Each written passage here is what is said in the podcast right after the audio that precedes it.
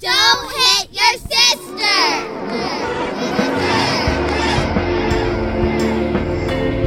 The following is a production of Don't Hit Your Sister Recordings, created and produced by Sumner McCain.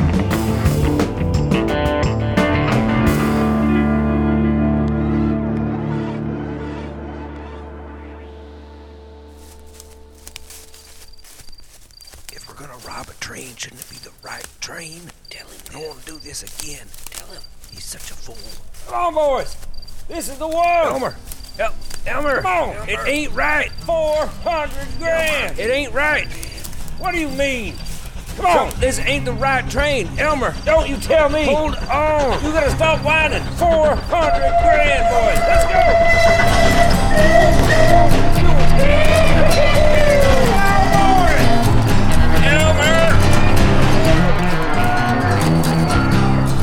Elmer McCurdy had learned that on October 4th, 1911, a Katy train carrying $400,000 would steam through Oquesa, Oklahoma. Elmer and two companions planned on robbing the Katy in what would be their biggest heist yet. In what was actually dubbed as the smallest train robbery in train robbery history, Elmer and the boys walked away with $46. And 2 bottles of whiskey. It would also prove to be Elmer's final bumbled train robbery, as he would be shot dead 2 days later by a sheriff and his posse. Elmer was known in the Missouri and Kansas area as a dim-witted criminal, but it wasn't until he died that he became known nationwide. This is the story of Elmer McCurdy, the bandit from Maine who wouldn't be taken alive.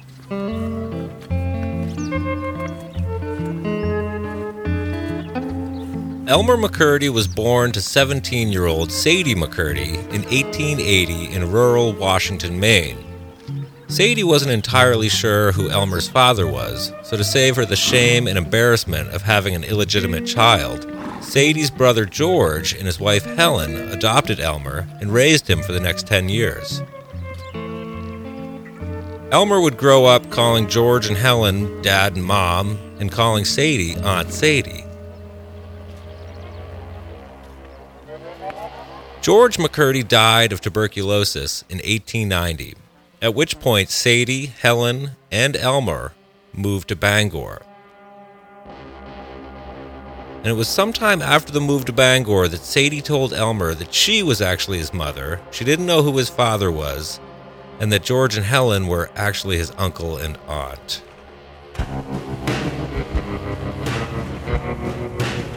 Elmer was a teenager at this point, and he didn't take the news lightly. Instead, he went a little berserk, perhaps as any late 18th century angst-ridden teenager might have done.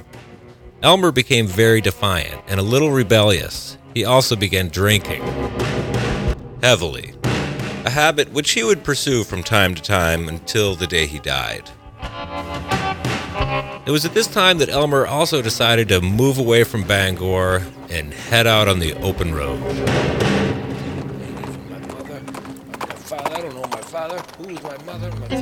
After leaving home, Elmer drifted his way around the eastern United States. He was usually able to find work along his way. He was a lead miner in Missouri and a plumber in Kansas. And apparently when he was sober, he was an able worker.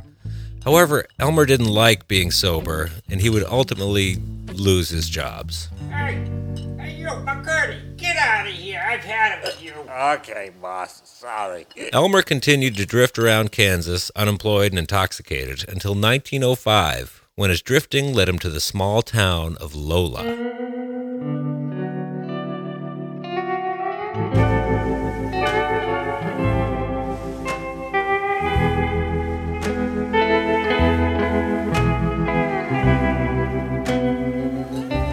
Elmer wasn't long in Lola when the local sheriff welcomed him with an arrest for public intoxication. All right, that's enough of you. Well, that's a fine. How do you do? You won't get in there, boy. I didn't do anything. Upon his release, the open road called to Elmer once again. This time, he found himself in Missouri, where he would spend the next 2 years staggering about and working odd jobs. While he was in Missouri, he did do some soul searching, and he thought to himself, I need to move back to Kansas and join the Army. Which he did in 1907. Elmer spent 3 years at Fort Leavenworth training to be a machine gun operator. Also worth noting, Leavenworth was where Elmer learned how to use nitroglycerin for demolition purposes. The extent of Elmer's nitroglycerin training is unknown, but we will soon find out it was minimal at best.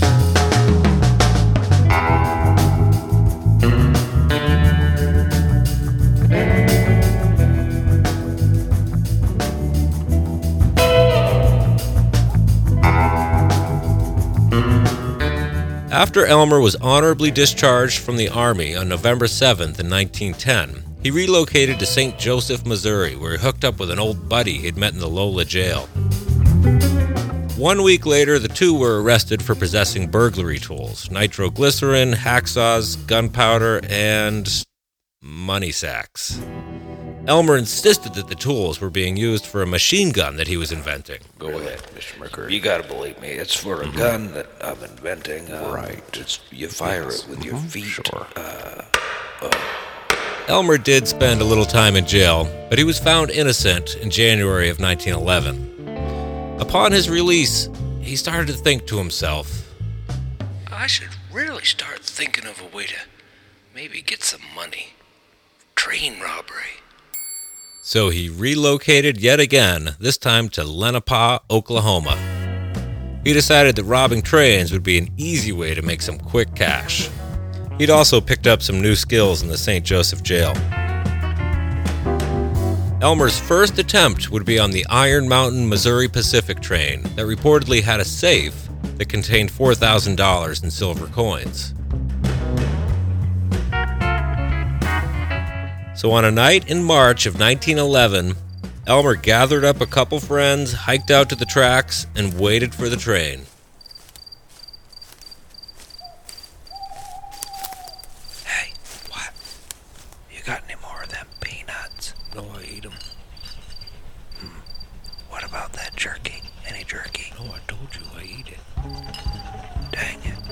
When the train came through, Elmer and the boys successfully stopped it.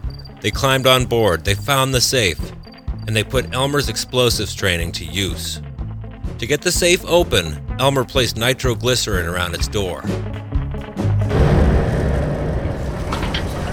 Whoa, look out! Elmer! Think you used enough? That ought to do it, Elmer. Elmer not only used enough nitroglycerin to open the safe door, but also to blow the safe into pieces, which meant they weren't able to get the $4,000 in silver coins, but they did get $450, most of which had fused itself to the inside of the safe due to the extreme heat during the explosion. A few months later, Elmer and two others would try this same method to get into the safe in the Citizens Bank in Chautauqua, Kansas. They managed to get into the bank after hours of smashing the outside wall with hammers, and once inside, Elmer lined the outside door to the safe with nitroglycerin. He used enough nitroglycerin to open the door and also send it through the bank, destroying the interior of the bank. The safe behind the door, however, remained intact and locked. Elmer would use more nitro to open the safe, but for some reason it wouldn't ignite. He gave up pretty quickly, considering there were some coins scattered around on the outside of the safe. He grabbed those, and he thought that would suffice since he couldn't get into the real money. After the somewhat unsuccessful heist at the Citizens Bank, that night, after hopping a train to the Kansas border, Elmer and his crew parted ways. Elmer ended up at a friend's ranch in Bartlesville, Oklahoma. He stayed in the hay shed and waited for his next big score. And while he waited, he drank heavily. The opportunity for the big score came a couple weeks later when the Katy train that was carrying $400,000 would steam through the neighboring town of Oquesa.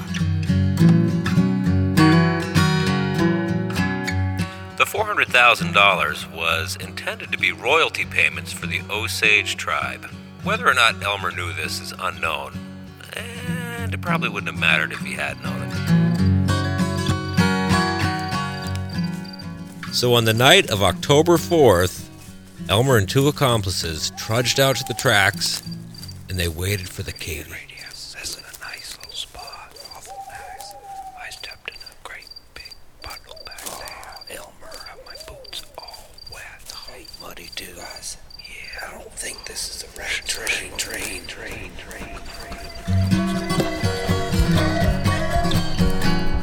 They got onto the tracks and they successfully stopped the train. They didn't find the $400,000 though after they climbed on board. Instead, they found passengers. Put your hands up. All right. Nobody panic. Don't panic. Everybody stay. Do you have any money? It was not the Katy. It was a passenger train, and it didn't even have a safe. Any money at all? They did manage to steal $46 from the mail clerk. A coat, a revolver, the conductor's watch, and 2 demijohns of whiskey. Elmer drank his disheartenedness away while he walked back to his friend's ranch. He polished off pretty much a whole bottle by himself and then threw the bottle on the trail. Upon arriving back at the ranch, he commenced to drink for the next day into the night. He was likely still drunk that next morning when he woke up to find a posse of sheriffs outside his door with their guns drawn. They'd used bloodhounds to sniff out Elmer's whereabouts, and considering Elmer was pickled and leaving empty bottles behind, it wasn't too hard for the dogs to stay on his trail. That morning, October 7th, 1911, after an hour-long shootout, Elmer was found dead in the hay shed. He'd been shot in the chest once, which he had taken lying down.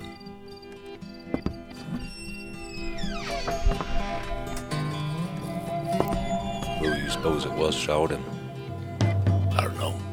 We was all shooting. Could have been you, Stringer, me. I know. I suppose the only thing to do is take him to Joe's. Let's take him.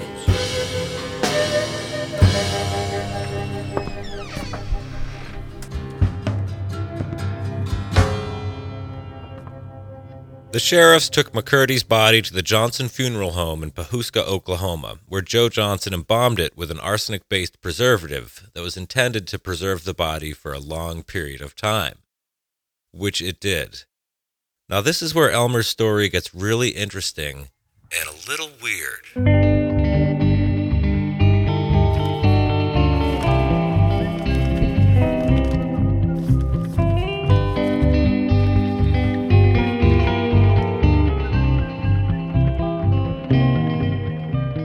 After Joseph Johnson embalmed Elmer's body, he refused to bury him until someone paid him for his work. It had been some time, and Elmer continued to lay unclaimed. So, trying to scheme a way to get some money for his embalming, Johnson shaved Elmer's face, he put him in a suit, and put a rifle in his hands. And for a nickel, which would be placed in Elmer's mouth, Johnson allowed folks to sneak a peek at the bandit who wouldn't give up. At least that's what Elmer's sign read. Elmer's body became quite popular in the area and eventually began to attract carnival promoters.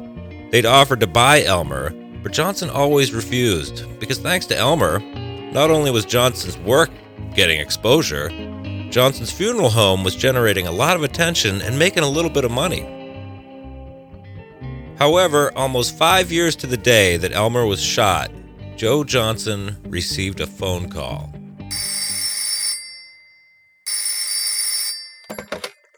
Hello, Johnson Funeral Home. This is Joseph L. Johnson speaking. Yeah, hello, good sir. I'm calling in regard to that fella you got standing up, that corpse there, that dead body you have on display. Yes. He is indeed my brother. I'd surely like to take him home and give him a proper burial. The man on the phone, who called himself Aver, arrived at Joe Johnson's funeral home with a friend, who also was claiming to be Elmer's brother. They told Johnson that they were going to ship Elmer to San Francisco to be buried.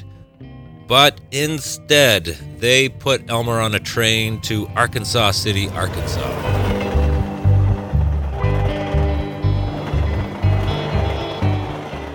Aver and his companion, Elmer's so-called brothers, were actually not Elmer's brothers at all. They were James and Charles Patterson, owners of the great Patterson Carnival shows. The Patterson boys' scheme had worked, and Elmer would now be a feature in the traveling carnival.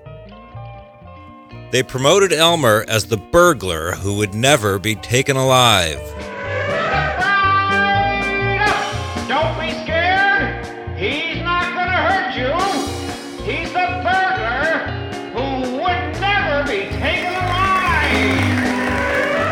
Elmer toured the country with the Pattersons until 1922, when the carnival was sold to Louis Sonny, who would use Elmer's body in his traveling show, The Museum of Crime. Sonny mainly used wax figures for his outlaws and criminals.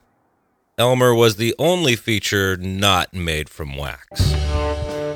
In 1928, Sonny loaned Elmer out to be part of a sideshow that traveled with the Trans-American Foot Race.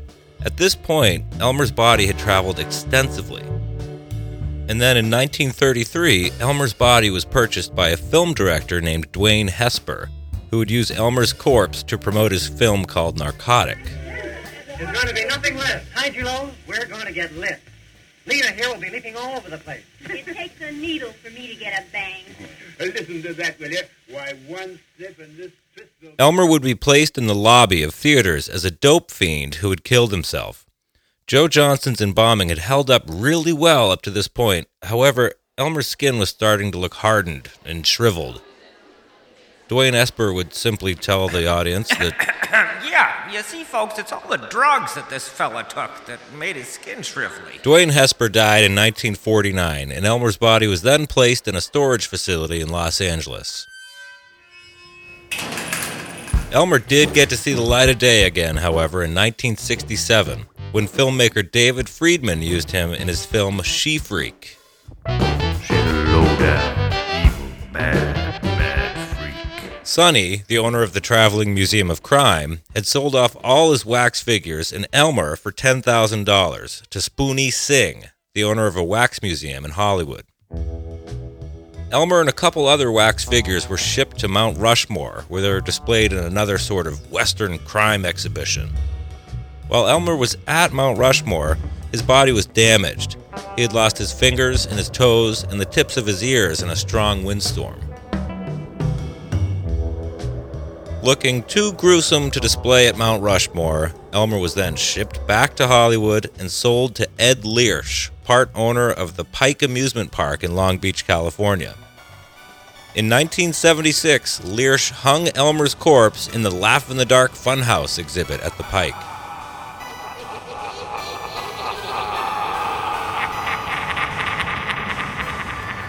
In December of that same year, a television crew was filming an episode of The $6 Million Man at the Pike, in the Laugh in the Dark Funhouse. One of the crew members bumped into what seemed to be a wax mannequin hanging from a gallows. The bump had caused the mannequin's arm to fall off. Oh, whoops. And when it did, it wasn't wax that was inside. Instead, it was human bone and muscle tissue. Whoa. Hey! Come have a look at this! Coroner's tests had revealed that the corpse was male, he had been shot in the chest, and it contained an arsenic-based embalming fluid that was used in the 1920s. Coroners also found a 1924 penny and a ticket stub for Sonny's Museum of Crime in the mouth of the corpse. After investigators contacted Dan Sonny, it was confirmed that the body was that of one Mr. Elmer McCurdy.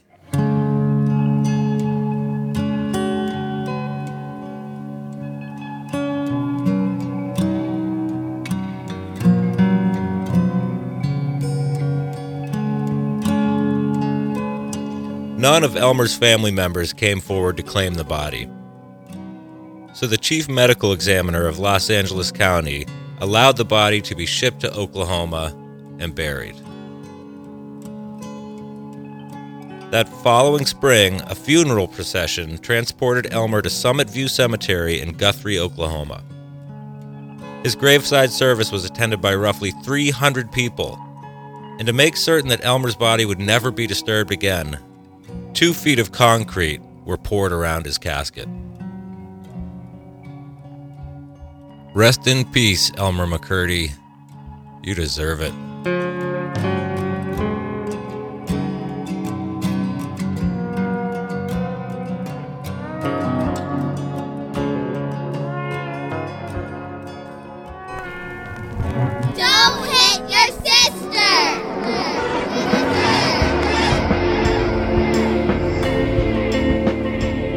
Don't Hit Your Sister Recordings.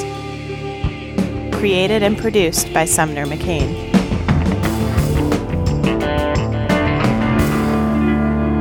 SumnerMcCain.com